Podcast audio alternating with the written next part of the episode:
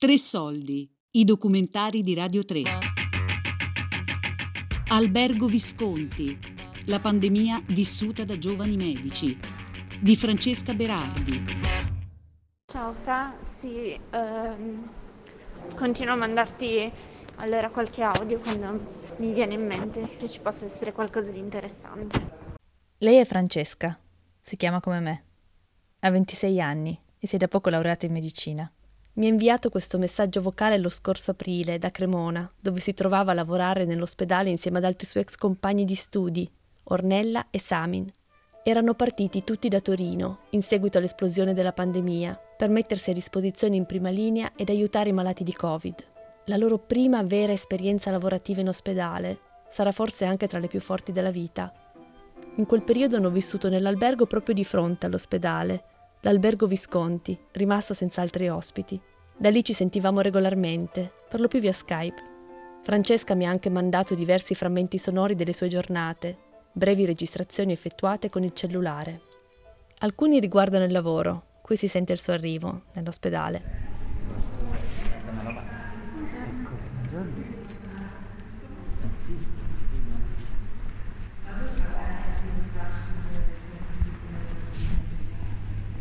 Questa è invece una camminata con il voluminoso camice monouso che doveva indossare per entrare in reparto, sopra la divisa.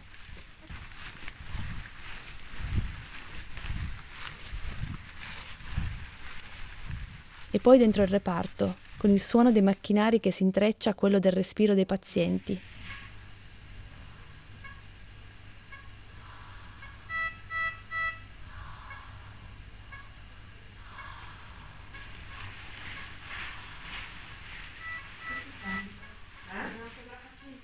Il rapporto con i pazienti e la loro sofferenza era indubbiamente uno degli aspetti più duri di tutto il lavoro, ma dopo le prime settimane in cui a tratti si sentivano atterriti davanti a quel dolore, hanno trovato un modo di connettersi con loro.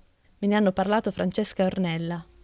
Cioè, vedere sempre persone essere completamente visti... coperte che non riesci neanche a riconoscere. Sì. Essere visti come una causa di pericolo nei nostri confronti, per cui noi siamo tutti mm. bardati per poterli visitare, cioè non è bello. Ma infatti io cerco di, di, cioè, di mostrarmi il più so normale, come se non ci sì, fossero esatto. barriere. Però cioè, se mi parlano ci... mi avvicino.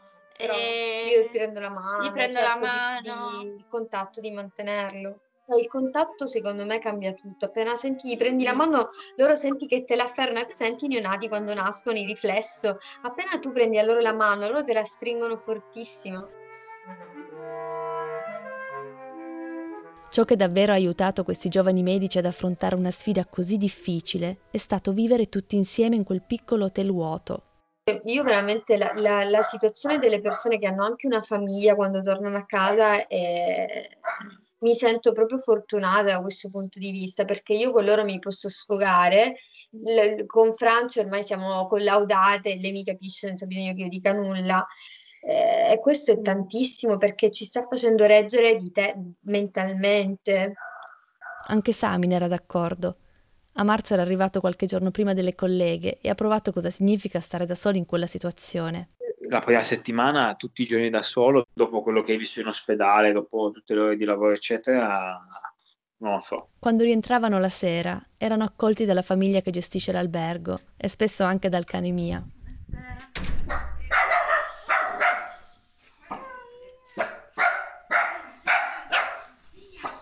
Spesso poi cenavano insieme. Stasera cosa premi? Ah, stasera mi fa le piadine. Ma le fai proprio tu? Le impasti tu? Ah, le già impastate. La cuoca del gruppo era Francesca. Nella piccola cucina della stanza che divideva con Ornella, preparava di tutto.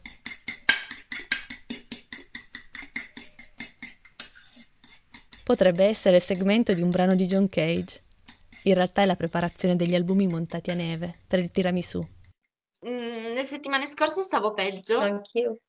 Anch'io. Perché nel nostro reparto, appunto, quando sono arrivata nel reparto nuovo di neuro, c'erano una serie di... cioè tutti i giorni mi ricordo che arrivavo ed erano morti uno o due pazienti. Mm.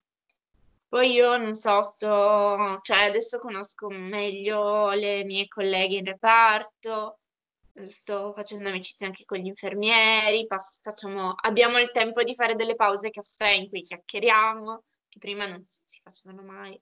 E no, poi umanamente, sì. in un contesto lavorativo dove poi ci, ci vedevamo molto, cioè adesso con anche il bel tempo fa tantissimo, secondo Ui. me, poter stare fuori al sole quando torniamo.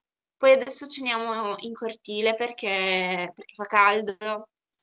Adesso si vede la luce al fondo del No, ma poi tunnel. soprattutto questo tipo di routine, cioè la routine è una parola bella in alcune volte, tremenda in altre. Adesso pensare alla routine in questo momento mi dà pace.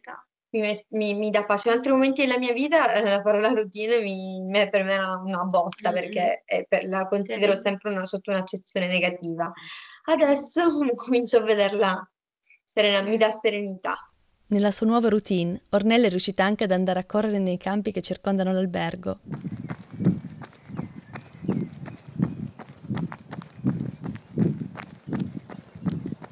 Mentre Samin, che per tutto il tempo ha mantenuto due lavori, quello in ospedale e quello di medico interno in un'azienda vicino a Piacenza, è riuscito a ritagliarsi attimi di pausa.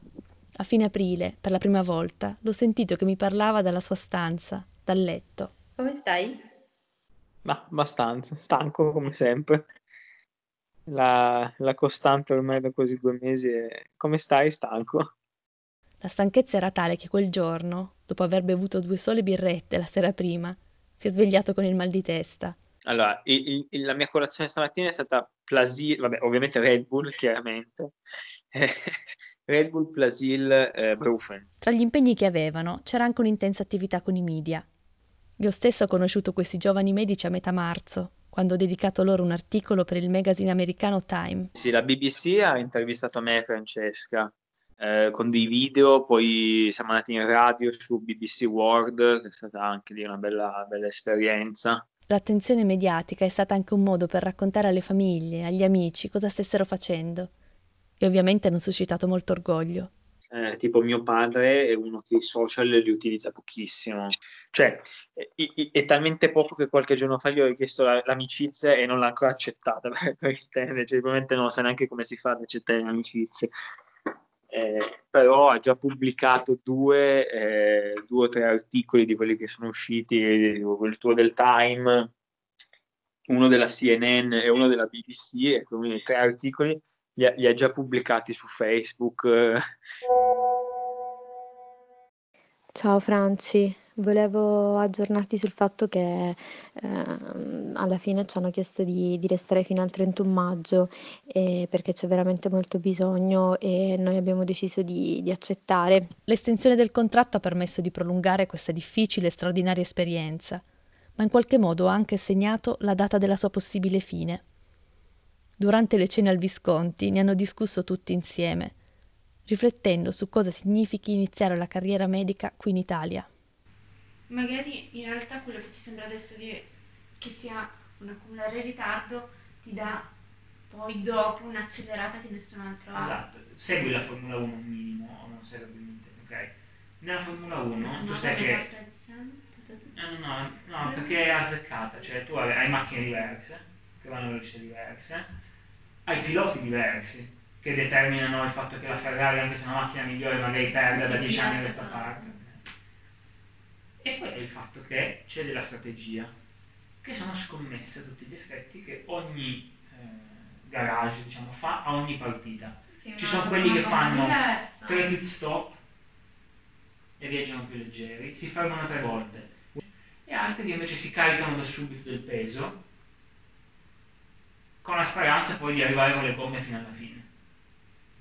Questo secondo me rappresenta molto come metafora per medicina, in cui tu ti puoi caricare subito di tutto, gomme più, più resistenti, benzina in pieno, fai solo un pit stop e poi vai avanti con un mulo, ma non sai se arrivi alla fine, non sai se ci arrivi per primo, oppure viaggi più leggero. E anche lì non sai se arrivi alla fine, non sai che incidente può capitare in pit stop, non sai se arrivi per primo. Gareggi. Per Francesca il dubbio maggiore è se restare in Italia. Che non so bene cosa, cosa farò mh, una volta finito il periodo qui a Cremona, perché sicuramente mh, la Germania rimane un po' un'opzione, perché quando sono andata via di lì, mh, insomma, mi trovavo bene, pensavo di rimanere a vivere lì, mi ero costruita la mia vita lì.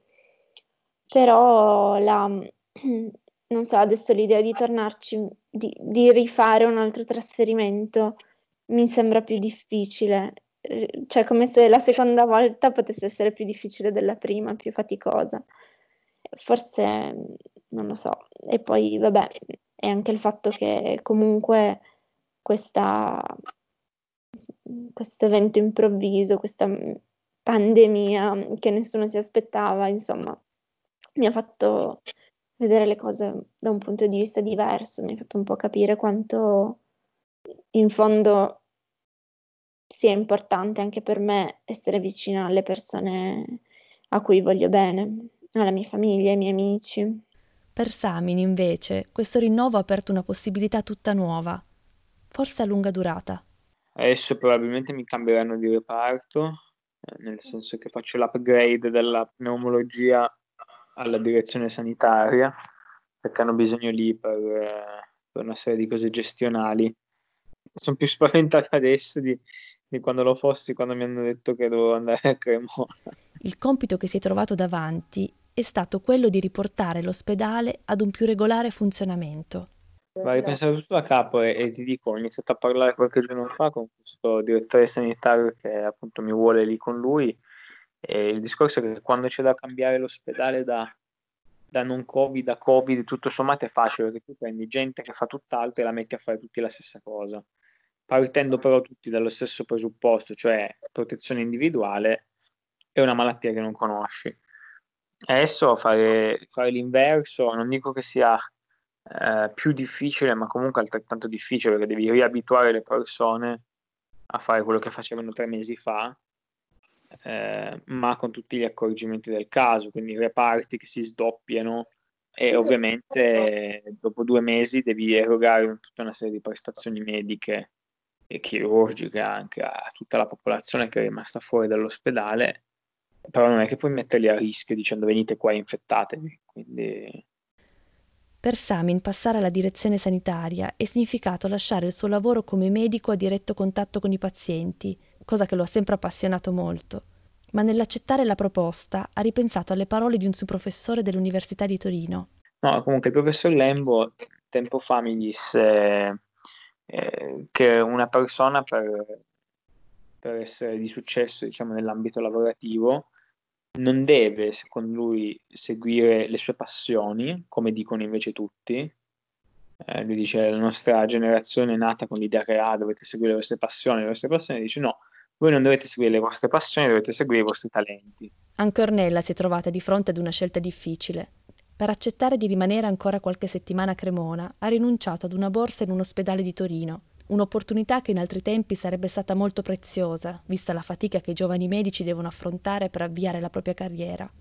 Tuttavia non si è pentita. Fare esperienza di questo tipo in ospedale eh, che sta for- ci sta formando tantissimo perché sei costretta in poco tempo a dover assorbire i concetti e a dover subito mettere in pratica le cose perché non è che c'è il tempo per imparare le cose nei tempi normali, eh, cioè tu devi conoscere cose subito devi fare le cose subito e quindi in questo modo mh, veramente stiamo imparando tantissimo. Inoltre, l'ultimo periodo si preannunciava meno faticoso del precedente. Nello specifico che riparto è esattamente? Non ho capito. Cioè, è la, sempre la pneumologia, però adesso hanno fatto la parte non Covid, quindi noi abbiamo ancora tantissimi Covid che sono la maggior parte, in più però un abbraccio di questo reparto ci hanno iniziato a mettere i pazienti non Covid, tornare a parlare con i pazienti, come stai? No, sto bene, buongiorno, ma fatemi un po' di compagnia, ma state qui con noi, magari a me, alla mia collega, cioè veramente bellissimo, mi mancava tantissimo questo aspetto della, della medicina. Tuttavia, l'idea di restare a Cremona d'Oltranza non sembrava un'opzione. Perché mi immagino in una città sul mare, ma mi piace Torino, però mi immagino a vivere in Spagna, mi immagino a vivere in America Latina, mi immagino a fare, cioè mi immagino proprio in un, in un contesto sociale completamente diverso da questo, mi immagino a fare, a, mi immagino proprio in un contesto diverso, proprio in un contesto sociale diverso. Cioè io mi sento proprio, io vado a letto la sera e chiudo gli occhi e penso, voglio sempre sentirmi così, proprio libera. Proprio questa è la sensazione che ho, anche in questo momento.